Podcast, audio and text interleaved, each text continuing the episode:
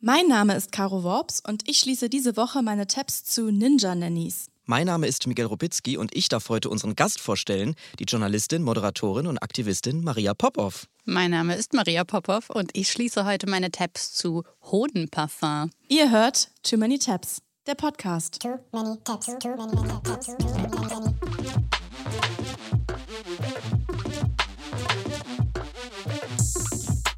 many tabs,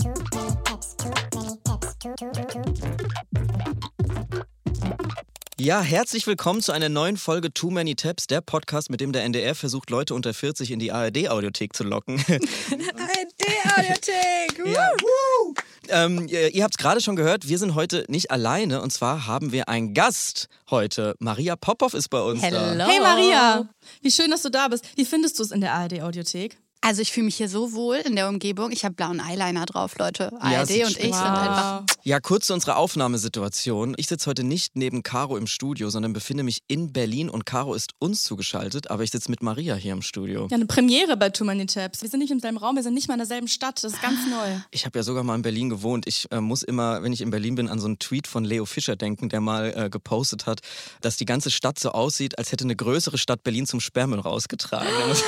Da muss, Oh ich mein immer, wenn ich durch Berlin laufe, muss ich daran denken irgendwie. Aber es ist trotzdem so. schön, da zu sein. Irgendwie stimmt's total. Ja, ne? ja. Ja, Maria, du moderierst ja unter anderem das Format Auf Klo. Da machst du sexuelle Aufklärung mit so einem queer-feministischen Schwerpunkt und Blick darauf, sprichst über viele Tabus. Da lohnt es sich auf jeden Fall mal reinzuklicken für alle. Da gibt es ganz viel tolles Material. Du führst da ganz viele Gespräche, interessante Gespräche. Wie schaffst du das, so einfühlsame, sensible Gespräche zu führen, die aber trotzdem, also, dass du da keine Grenze durchbrichst? Ich glaube, das ist die Aura von der Toilette, die sich mit den Jahren, und es sind jetzt schon sechseinhalb Jahre, einfach aufgebaut hat. Dass Leute irgendwie so eine Connection mit diesem Klo auch empfinden. Das war ganz am Anfang noch nicht so. Da kannte das niemand und da war es auch anders, wenn wir eine Mail schreiben, so, hey, hast du mal Bock über das persönlichste Erlebnis von dir genau bei uns mit einer fremden Person zu reden? Und irgendwann kam diese, diese Connection, glaube ich, von alleine. Ja, die Leute müssen sich da ja wirklich von jetzt auf gleich öffnen können. Das muss man erstmal machen vor der Ja. Kamera. Genau, aber dafür muss auch das Umfeld stimmen, finde ich. Und das ist das, was Leute nicht direkt vor der Kamera oder im YouTube-Video sehen, Mhm. aber eigentlich fühlen. Davon bin ich überzeugt. Das ist voll wichtig, wer dir den Ton angelegt hat oder ob du vorher noch eine halbe Stunde Zeit hattest zu quatschen oder nicht. Du hast mal in einem anderen Podcast erzählt, dass da, dass da auch schon mal komische Sachen in dem Studio passiert sind. Also, Boah, ich weiß schon, worauf du, ich weiß schon, worauf du abspielst. Also, ihr müsst mal ganz weit zurückscrollen. Ne? Ganz am Anfang von Auf Klo sah die Toilette, da hat das sogar noch Mai Nguyen moderiert. Unglaublich alte Zeiten. Da sah das Klo richtig alt und rancy aus und auch sehr echt. Also damals hatten wir irgendwie, und das fand ich ganz cool, so die Street Credibility davon, dass Leute dachten, dass es ein echtes Schulklo ist, auf dem wir drehen oder so. War natürlich war alles super fake. Also auf jeden Fall. Anscheinend nicht fake genug, weil da drauf hat wirklich jemand gepisst. Und ich war an dem Tag nicht im Büro, ich war nicht da, aber ich habe gehört, und das ist auch noch richtig schlimm, ne? Guck mal, feministisches Format, wer hat das weggemacht? Die Praktikantin.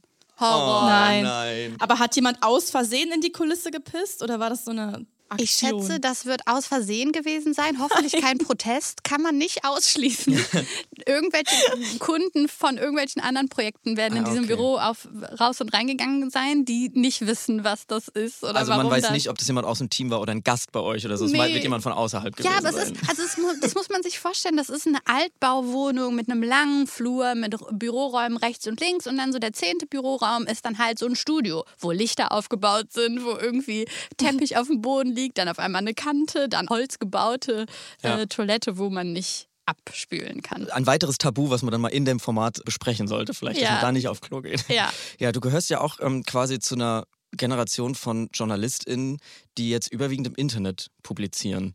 Musst du da manchmal deinen eigenen Arbeitgebern erklären, was du da machst? Also da sind wir auch ein bisschen LeidensgenossInnen, dass wir für öffentlich-rechtliche Formate arbeiten. Ja, ja. Ich habe das Gefühl, das ist so eine ganz große Spanne von KollegInnen, die uns ganz brauchen und verzweifelt nach Tipps fragen, wie sie ihre Produkte am besten auf TikTok Ja. oder so veröffentlichen. Die hören dann immer so können. ein Wort, was sie dann immer wieder wiederholen und hoffen da, also bis sie dann da sind, dann ist es eh schon wieder vorbei. Ja, meistens. ja, ja, auf jeden Fall. Auf der anderen Seite natürlich schon so ein Gefühl von, die Leute, die online machen, das ist was ganz anderes als Journalismus, der linear passiert oder so. Und dabei, sorry, aber niemand, niemand guckt einfach so RBB am Nachmittag oder so. Ja. Wie unterscheidet sich denn da genau dein Job zu den JournalistInnen, die jetzt im Print arbeiten? Also machst du dir da aktiv Gedanken oder ist es was, was sowieso natural passiert einfach? Gar nicht, würde ich sagen, unterscheidet sich das oder kommt drauf an, was man macht. Ne? Man könnte ja jetzt sagen, jemand, der eine Kolumne schreibt oder so, macht sich genauso Gedanken, läuft durch den Alltag, findet irgendwas, oh ja, das passt zu meinem Format und dann schreibt die Person darüber. Dadurch, dass ich besonders viel Video mache und Audio mache, finde ich es wichtig zu überlegen, was sieht man, was hört man und nicht einfach nur so, da redet halt so jemand. Dann könnte ich auch was schreiben.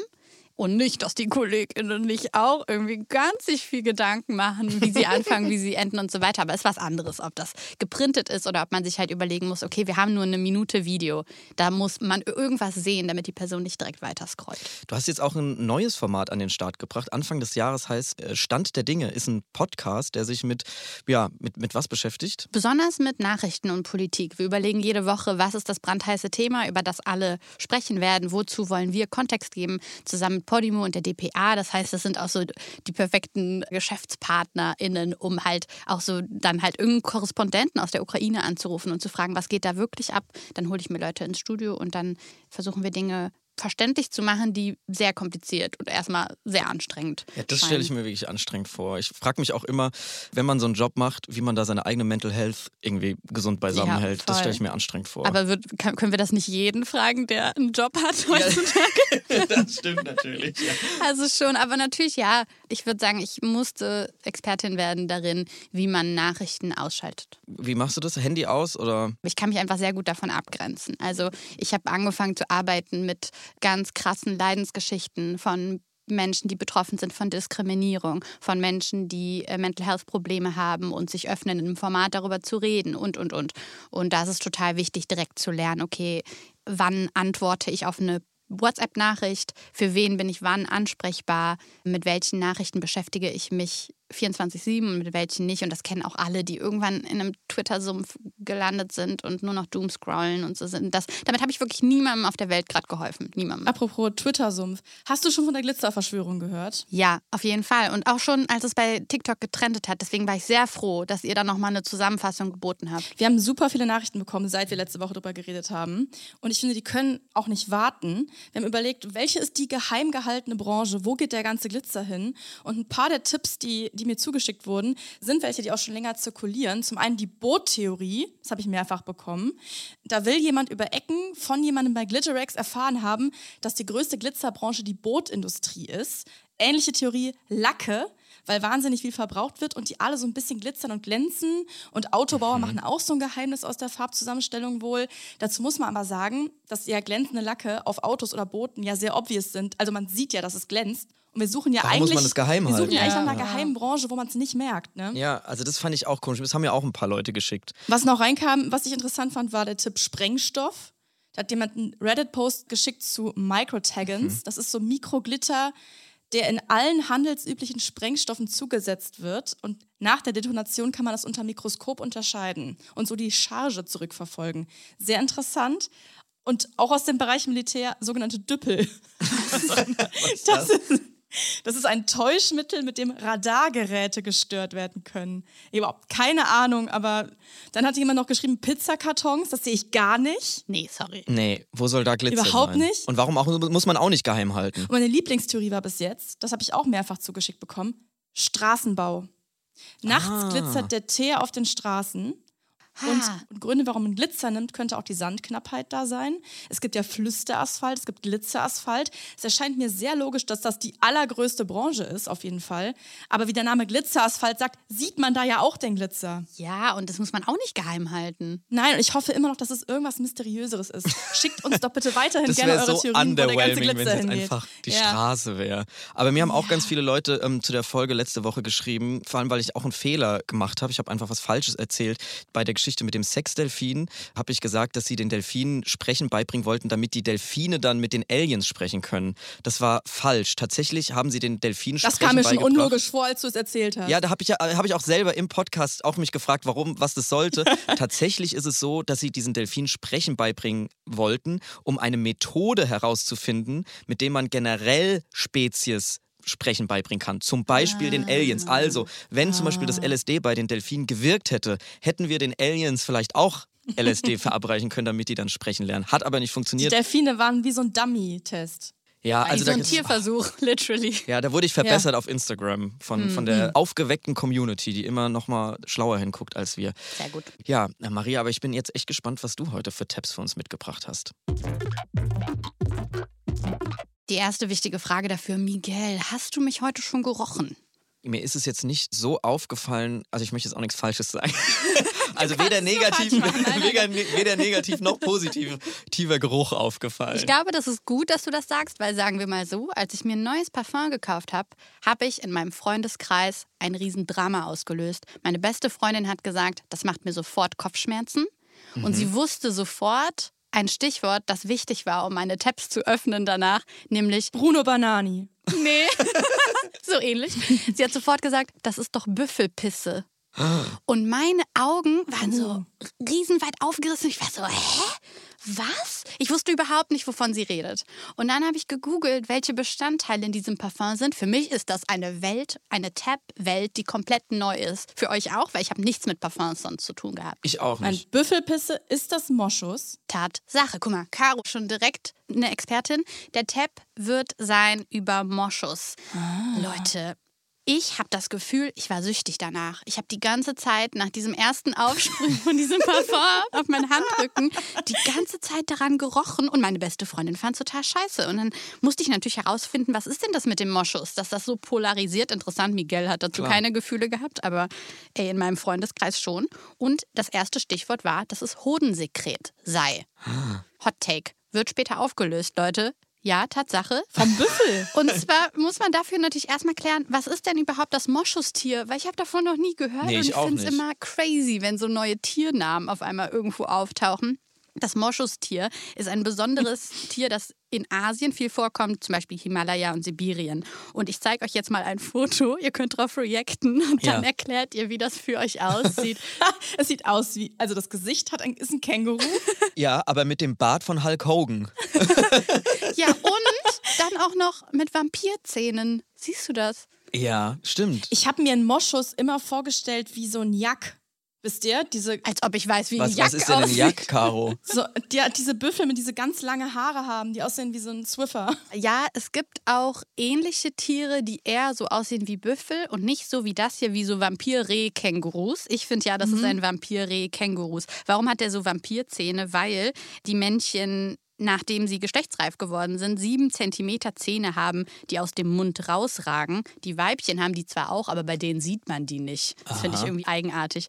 Die Und- schämen sich dafür, die, die verstecken die einfach die ganze Zeit. ja, wirklich. Und in Deutschland gibt es die nur in Zoos und Tierparks. Zum Beispiel im Tierpark Nürnberg. Ach, Da riecht's fantastisch in Nürnberg im Tierpark. Ja, wirklich. Man geht in Nürnberg an jedem Waldrand vorbei und Wie in riecht Douglas, einfach auf einmal so ein Sekret. Und zwar richtig sympathisch. Im Tiergarten Nürnberg wird Biane vorgestellt. Hallo, ich bin Nicola. Kommt mit zum Moschustier. Nicola im Tiergarten Nürnberg zeigt uns dann das Moschustier Biane und erzählt uns Folgendes. Unser Moschustier Bjarne ist im Juni 2020 in Leipzig geboren. Geschlechtsreif wird er erst im nächsten Jahr sein. Dann wachsen seine Eckzähne auf bis zu sieben Zentimeter Länge. Dann erzählt sie uns, warum diese Tiere geschützt werden sollten und bedroht sind. Und das ist genau der Tab, den ich dann geöffnet habe. Und ich bin mitverantwortlich, denn das fucking Sekret, das mich süchtig gemacht hat, Oh ist unter anderem herzustellen aus einem Tiersekret, das mittlerweile in Deutschland aber verboten ist. Oh. Und da dachte ich, hä, also nennt mich naiv und ich bin wahrscheinlich super naiv, weil ich bin so eine Mausi, die so mit Werten, die Menschenrechte ganz hoch schreibt, irgendwie so assoziiert wird, von Tieren auf einmal gar keine Ahnung. Ne? Ich versuche jeden Tag irgendwie zu checken. Ja, was ist mit den Moschusrechten, Mann? Ja. Ja, was ist mit den, also wirklich, die da haben keine Lobby. Ja, die haben keine Lobby und ich versuche es jetzt zu sein. I'm trying my best hier, okay, um auch die englischen Begriffe hier wieder weiter zu spreaden. Amazing. Und zwar, wie wird denn überhaupt Parfum hergestellt? Das habe ich nicht gecheckt. Dachte so, was hat denn Parfum mit Tieren überhaupt zu tun? Moschus ist ein Duftstoff, der in dem Moschusbeutel, einer walnussgroßen Drüse des männlichen Moschustieres produziert wird. Es handelt sich bei dem Stoff um ein getrocknetes, pulveriges und extrem riechendes Sekret, das den Moschustieren dazu dient, Weibchen anzulocken. Und das hast du dir quasi drauf gesprüht. Dann habe ich mir richtig gerne drauf gesprüht. Du sitzt gerade daneben und duftest das ein, was vermutlich synthetisch hergestellt ist. Dazu kommen wir dann gleich noch. Aber überall steht, dass das der Hodensack sei. Weil ich meine, klar, ne? So, man könnte jetzt sagen, naja, ein Moschusbeutel, der irgendwie so eine Drüse, ein Walnussgroß, na, Walnussgroß ist vielleicht ein bisschen klein, kann ich nicht genau einschätzen bei diesem Vampirreh. Gucken wir uns doch einfach mal an, wie das genau aussieht, dieses Abreiben von Moschustieren, um dann die Pheromone so zu verbreiten, dass das Rehtinder besonders gut funktioniert. The male's musk gland produces a scent that's irresistible to does and perfume makers. Das arme Vampirreh umschließt einen Baum mit den Arschbacken Und reibt sich dran. und reibt sich dran. Ist es nicht irgendwie verrückt? Also die machen das, um das andere Geschlecht, aber ihre eigenen Spezies anzuziehen innerhalb der Moschus. Bubble. Und wir Menschen finden es auch geil. Also wir fühlen uns davon auch angezogen. Caro, du sagst Stimmt es. doch irgendwas nicht. Es ist so weird und das passiert leider ziemlich oft. Moschustiere sind also deswegen gefährdet, weil nach ihnen stark gejagt wird wegen dieses Sekrets. Eine Zeit lang hat man also auch versucht, die irgendwie nett auf einer Wiese laufen zu lassen und dieses Sekret irgendwie tierfreundlich zu entnehmen. Überraschung, hat überhaupt nicht geklappt. Oh. Deswegen ist es in Deutschland jetzt ich verboten. gehe die mal eben kurz tierfreundlich an. Ja, genau. genau. Also nee, sorry, das funktioniert wirklich gar nicht. Um das nochmal für alle Tiernerds natürlich nochmal richtig zu stellen, nein, es ist nicht direkt der Hodensack, aber es ist trotzdem eine walnussgroße Drüse der Männchen zwischen Nabel und Penis. Muss man auch erstmal drankommen. Ja, muss man trotzdem drankommen und es ist trotzdem eine Stelle, die sehr intimate und private ist. Also das haben Leute anscheinend nicht so gut gecheckt.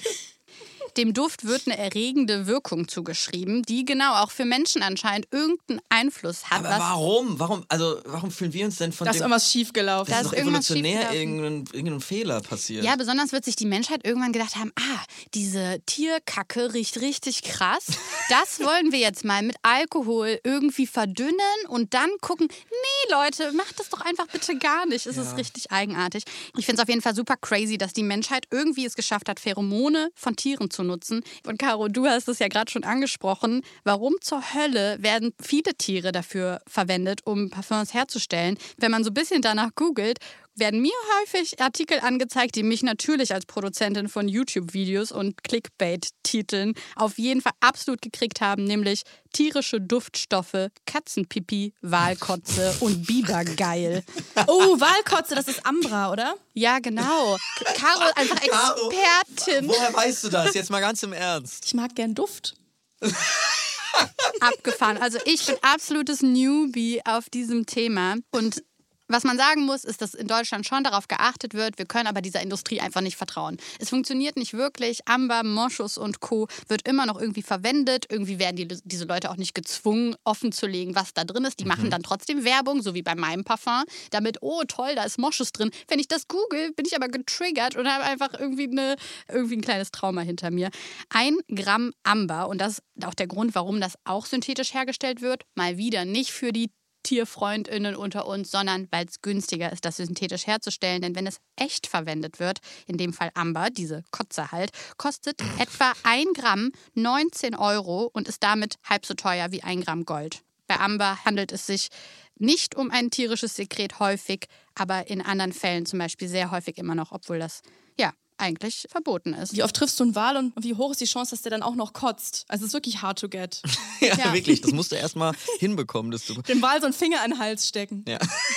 und die Haare festhalten. ja, natürlich wird Parfüm auch auf schreckliche Art und Weise hergestellt. Ich bin gerade voll enttäuscht. Ich dachte die ganze Zeit, das ist einfach so Wasser, machst du so Rosenblätter rein. Ja. Und so stellt man sich das doch vor. Ja, ein Scheißdreck einfach. Ich dachte, die machen da nur Limette, bisschen Ja. Cocktail, shaky, shaky und dann bumm, zack, fertig ist das im Regal. Nein, nee, überhaupt nicht. Ich finde, aus diesem Tab sollten wir vor allen Dingen lernen, lasst einfach die fucking Tiere in Ruhe. Denkt an Biane, Ja. denkt an all diese Tiere. Ja, vielen Dank für diese Tabs. Also da habe ich auch gestaunt, habe ich noch nicht gewusst. Vielen Dank. Caro, wollen wir mal an deine Tabs? Okay. Ich habe vor ein paar Wochen eine YouTube-Doku gesehen über die Welt von so reichen Familien, die private Elite-Nannies einstellen und so Childcare-Super-Experts. Und es war wirklich fantastico. Es ist natürlich so, dass die traditionelle konservative Familie, wenn man es so sagen will, immer weniger irgendwie besteht, immer weniger Mütter bleiben zu Hause. Es ist natürlich gesellschaftlich essentiell, vernünftige Kinderbetreuungsstrukturen zu schaffen, für Gleichberechtigung zwischen Erziehungspersonen, Chancengleichheit der Kinder und so weiter. Das will ich nur einmal vorwegstellen, dass ich nicht im Ansatz irgendwas dagegen habe, Betreuungspersonal einzustellen. Im Gegenteil. Aber in dieser Doku offenbart sich eine komplett crazy Welt. Wir sind in Great Britain und ich zeige euch einfach mal was zur Einstimmung. Now there's a new generation of childcare experts. They call me the potty lady. Is that trendy? When we've got female operatives looking after the children, he refers to them as ninja nannies.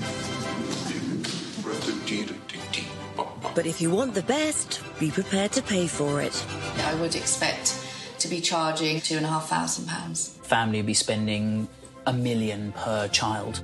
If money's no object, you expect your staff to be perfect. A client can be very demanding. The nanny and the, the maid has to be so ugly. The nanny and the Maid. What the fuck? Viel Spaß, wenn du Nanny in dieser Familie wirst. Toll. Wow, du bist so hässlich. Herzlich willkommen bei uns. She has to be so ugly. Dann lieber bei den Routes äh, Au pair sein, wirklich. Hm. Alleine, was in diesen 30 Sekunden schon passiert. Wir sehen Kinder in so einer Edelboutique, eine Nanny, die einem Kind vorliest, Geigenunterricht, eine Nanny beim Ninja-Training, da kommen wir später noch zu, die mit der blanken Faust auf einen Typen einschlägt. Ja, das habe ich gerade schon Wunsch- gesehen. Ninja-Nannies. Und am Ende noch der Wunsch von dieser einen Mutter, dass ihre Nanny bitte auch noch hässlich wie die Nacht sein soll. Dann, Alter. es ist wirklich Wahnsinn. Also wir sind in einer Welt, in der Geld absolut keine Rolle spielt. Eine Million pro Kind, kann man mal so rechnen, haben wir ja gerade gehört. Am Anfang von dieser Doku, die ich wirklich sehr empfehlen kann, lernen wir die Familie von Fashion-Designerin Nina kennen. Die wohnt in einem 7 Million Pound Townhouse in Chelsea, London, mit drei Kindern und sieben Chihuahuas. Und die Chihuahuas tragen alle Klamotten von Cavalli und Gucci. Komplett eingekleidet. Sie haben einen Chauffeur, einen Bodyguard, eine persönliche Familienassistentin, Köche, Butler, drei bis vier Fahrer, zwei Tutors a day, die Hausaufgaben machen mit den Kindern, einen eigenen Porträtmaler. Das ist wirklich, der kommt regelmäßig und malt ein Familienporträt. Das ist kein Scheiß. Einfach so reiche Familien heute hätten eher so eine private Social Media Managerin, aber die so, wir haben Ja. so jemanden, der Porträts malt von uns. Wir machen keine Selfies mehr. Die haben alles. Und die haben natürlich auch Nannies. Die gibt jährlich 200.000 Pounds aus, nur für die Kinderbetreuung. Aber die Kinder haben auch echt einen tighten Schedule, muss man sagen. Noah has piano on a Wednesday, science club on a Thursday, Lego therapy on a Friday, karate on Friday, and Arabic with the girls on a Saturday. wow. Ja, Piano, Science Club, Karate, Arabisch. Also ich würde schätzen, er ist so sechs vielleicht. Ich habe auch Lego Therapy verstanden. Ich glaube, das ist nochmal ein extra Rabbit Hole für sich. Ich habe Fragen, ich habe so viele Fragen. Ja, man muss sagen, diese Doku, die weiß halt irgendwie auch, was sie will. Also wenn diese Kinder den ganzen Tag von Chauffeuren und Nannies durch den Tag begleitet werden, sieht man nur, wie die Mutter sich immer schminkt und in irgendwelchen Glitzerklamotten Fotoshooting macht und Massagetermine hat und so. Aber vielleicht ist das auch einfach nicht übertrieben. Vielleicht ist das einfach wirklich deren Leben. What a Es geht auch um so eine Nanny-Agentur für reiche Familien die irgendwie alles vermittelt, was man sich wünscht. Nannies mit Doktortitel, Nannies mit irgendwie schwarzer Gürtel, das ist alles dabei. Und da kommt, Warum ist das so ein Ding, Alter? Und da kommt jetzt eben auch wieder die nette Frau von eben ins Spiel, die sich die hässliche Nanny gewünscht hat. Das erklärt sie jetzt auch nochmal. Die Nanny soll bitte hässlich sein, damit ihr Mann nicht abgelenkt ist. und bitte fett. Ich fucking wusste. Die soll bitte, sie sagt das, die soll bitte fett sein. Oh mein So, Gott. viel Spaß jetzt als Agentur. Wir suchen eine hässliche, fette Nanny. Also das ist wirklich unglaublich. Und dann sucht die Agentur, hat dann so Bewerbungsgespräche und sagt dann einer Bewerberin, never wear Make-up. Sie dürfen niemals glamouröse Dinge anziehen. Selbst wenn sie auf eine Yacht gehen, don't highlight your beauty or you're at risk to lose a job. Und dann sagt die Nanny, ja, kein Problem, ich laufe eh immer in Leggings rum. Und die Agenturchefin, no, Leggings, too sexy. Oh mein Gott. Es ist wirklich einfach irgendwie eine, eine ganz, ganz weirde Parallelwelt, in die man da reinsteigt.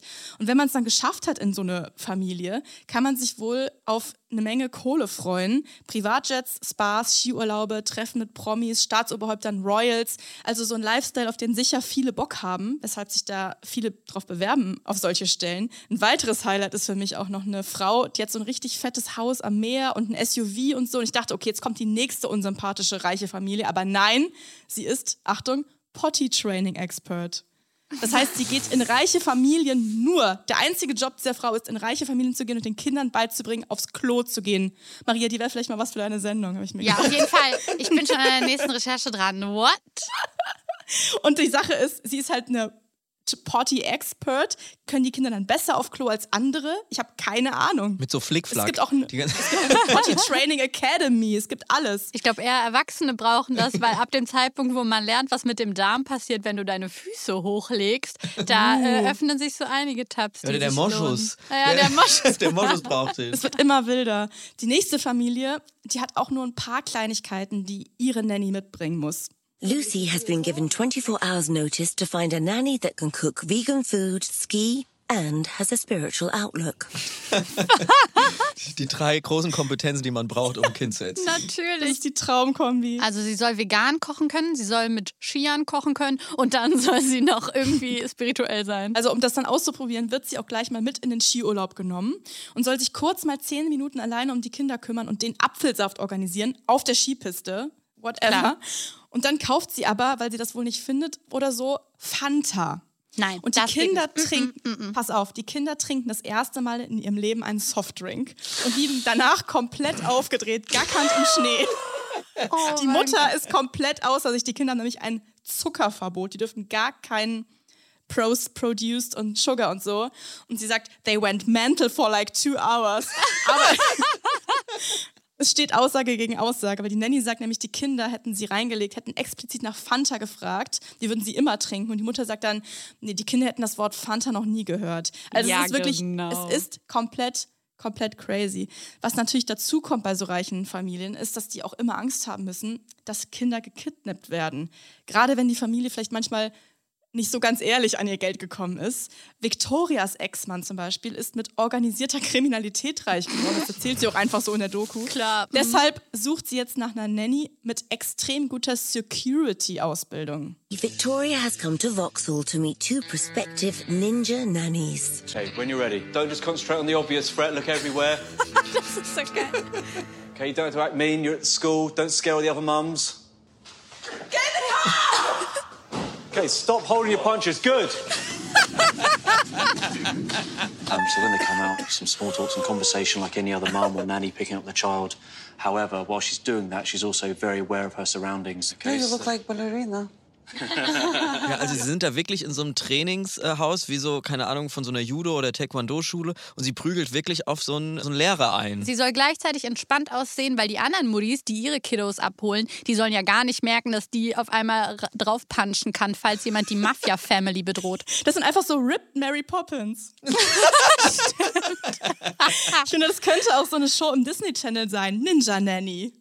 Ich finde das einfach krass. Das sind wirklich, was die drauf haben müssen. Ne? Die müssen permanent die Umgebung scannen, potenzielle Kidnapper ausnocken können, aber gleichzeitig die Kinder im Griff haben, kochen, Terminkalender organisieren, Skifahren können, spirituell sein und sich mit diesen nervigen Eltern rumschlagen. Naja, to be honest, sind das die Skills, die wir alle haben, zumindest Frauen, die es kennen, wie es ist, nachts nach Hause zu gehen. So doll ist die Ausbildung anscheinend dann auch nicht. Aber, pass auf, mich hat diese Nanny-Spezialausbildung, es wird noch krasser, komplett gecatcht.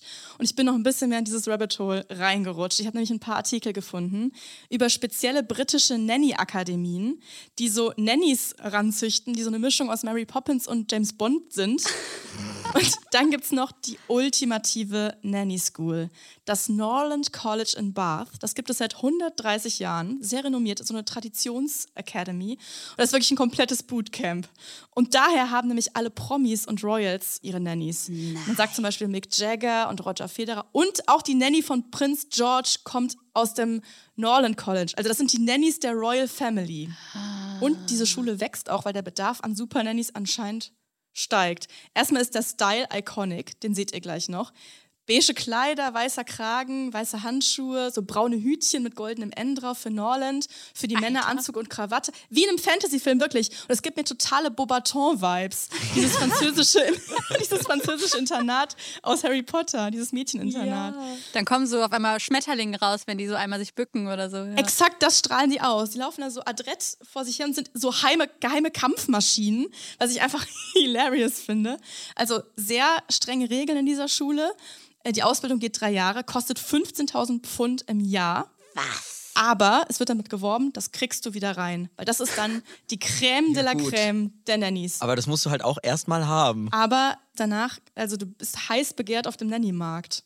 Und passt auf, was die alles machen müssen. So you, you place your nori with the shiny side down. These third year students are learning how to make child friendly sushi. And then you're using the bamboo mat to roll your sushi up. Alter, Also warum hatten die alle die gleiche Flechtfrisur? Also wir haben da gerade fünf Frauen gesehen, die alle die gleiche Frisur hatten. Das haben die anscheinend im Seminar am Tag vorher gelernt, oder? Es ist ein bisschen creepy. Child-friendly Sushi, das finde ich schon einfach, es ist irgendwie ein geiles Level an Kompetenz. Das musst du halt dann einfach drauf haben, wenn du in so eine Familie kommst. Child-friendly Sushi, dann ist noch eine wichtige Komponente Avoiding Paparazzi in a Car. Anti-Terrorism Training. Sie lernen perfekt internationale Küche zu kochen. Sie lernen nähen und sticken, mit medizinischen und allergischen Bedürfnissen umzugehen, einen perfekten Kindergeburtstag zu organisieren, füttern, mit Knete spielen, aber halt auch Martial Arts unter extremen, unter extremen Wetterbedingungen und Paparazzi-Andrang Auto fahren können, Cybersecurity-Training, Fröbelpädagogik, Familienpsychologie, Traumabegleitung, Organisation, Geduld, emotionale Intelligenz. Je nachdem, in welchem Land sie künftig leben, musst du da wahrscheinlich noch die Sprachkenntnisse drauf schaffen und du musst vor allem halt auch einfach gut mit Kindern können. Oh mein Und Gott. sie verdienen dafür laut Artikel so zwischen 30.000 und 75.000 Pounds im Jahr, je nachdem wo. Es ist eine absurde Elite-Nanny-Welt, die mir komplett entgangen ist. Ja, es ist Und hammerhart. Es ist wirklich krass. Und Ich finde irgendwie zwei Seiten daran interessant. Zum einen ist es diese Welt der Superreichen, die nicht wissen, wohin mit ihrem Geld, was einen auch schon fast wieder wütend macht, wenn du das siehst, wie diese Privilegiertheit der Kinder auch. Und andererseits, finde ich, wirft das ein komplett neues Licht auf so Kinderbetreuung. Also, dass das wirklich halt Respekt verdienst, wenn du das professionell machst, was ErzieherInnen in Kitas leisten zum Beispiel, die sich nicht um ein Kind, sondern um 20 gleichzeitig kümmern müssen. Und Maria, wie du es eben halt auch gesagt hast, also diese reichen Eltern haben natürlich alle so ein busy Lifestyle, sind selten zu Hause und so, aber zum Beispiel alleinerziehende Elternteile, die machen einen Fulltime-Job plus alles Mögliche, was die Nanny auch macht, bis auf Cybersecurity und, Stick und Sticken vielleicht. Ja, ja. Was für ein krankes Privileg. Und die schreiben sich diese ganzen Skills nicht in den Lebenslauf, die sie eigentlich haben. Ne? Ja, genau. Und was für ein Privileg, das einfach abgeben zu können. Basic-Sachen, die du eigentlich dann mit deinem Kind so im Alltag durchmachst. Wahnsinnig interessant, dass es so als liebe Nannies getarnte Super-Ninja-Charaktere gibt, die irgendwie mit Kinderwagen rumlaufen. Ja, stell dir mal vor, die laufen einfach an dir vorbei im Supermarkt oder auf der Straße und du kriegst es nicht mit, dass ein Ninja an dir vorbeigelaufen Die sind ist. unter uns. Ja, die sind wir, unter die uns. sind jeden Tag unter uns. Wir, wir, wir wissen es einfach Ja. gar nicht. Ich bin immer noch da stecken geblieben, wo ich mich nicht entscheiden kann, ob ich eher Mitleid haben soll mit so einer superreichen Mama, die so insecure ist, dass sie wirklich Angst hat, dass ihre Nanny zu hübsch sein könnte. Hm. Und dass ich sie ganz schlimm finde, weil sie super fettfeindlich ist. Das ist wirklich schlimm. Für mich ist das ganze Fazit dieses Rabbit Holes auf jeden Fall, ich will eine Nanny. Ich dachte, du sagst jetzt, du willst eine Nanny sein, aber das macht viel mehr Sinn. Ich will eine für mich. Verteidigung, Kochen, die kümmert sich um den ganzen Terminkalender. Das ist doch mega geil. Ich habe letztens auf TikTok gesehen, dass es auch so einen Job gibt, einen Ehrenamtlichen, nämlich Kuscheloma. Das ist so ein Oh. bisschen das Wholesome Pendant vielleicht. Oh, das ist ja lieb. Ja, die geht so in Krankenhäuser und so Geburtsstationen Oh. und so, voll süß. Ja, wenn ihr eine Ninja-Nanny seid und euch bei Caro bewerben wollt und oder Rabbit Holes habt, die ihr an uns senden wollt, dann schickt uns doch gerne eine E-Mail an too many ndr.de oder folgt und schreibt uns auf Social Media. Da heißt du at Caro Worps und ich at Miguel R aus A. Wie heißt du denn, Maria, im Social Media? Dann könnt ihr auch noch folgen. Ja, wenn ihr Potty-Trainerin seid, dann solltet ihr mir unbedingt in die DMs sliden, nämlich auf Instagram maria.popov. Ja, ansonsten würde ich sagen, hören wir uns nächste Woche wieder, Caro. Und wir bedanken uns bei dir, Maria. Schön, dass du da warst. Danke sehr. Vielen lieben Dank, dass du da warst, Maria. Es war sehr schön mit dir. Vielen Dank für deine Moschus-Expertise. Das war mir wichtig, dass ihr jetzt alle wisst, wie ihr eure Arschbacken an Rinde ranreiben könnt. Und da Parfüm draus machen könnt, vor allem. Genau. Bis nächste Woche. Tschüss. Tschüss.